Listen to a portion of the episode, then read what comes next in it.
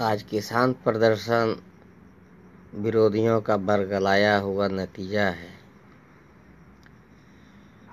किसानों के लिए, भलाई के लिए जो कानून पास किए गए, बीजेपी सरकार की ओर से काफ़ी सफल है।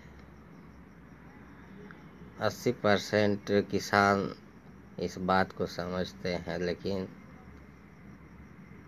आठ से दस परसेंट किसान विरोधियों के बरगलाए हुए, बहकाए हुए, फुसलाए हुए बातों में आकर विरोध प्रदर्शन और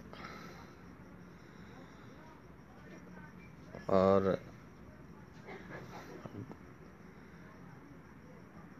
दिल्ली वालों को परेशानी बढ़ाने का काम कर रहे हैं। बीजेपी सरकार मोदी गवर्नमेंट को बदनाम करने का ज़रिया बना रखी है। पूरे देश में तबाही मचाना चाहते हैं, मोदी सरकार को गिराना चाहते हैं। कृपया इस पर ध्यान दें।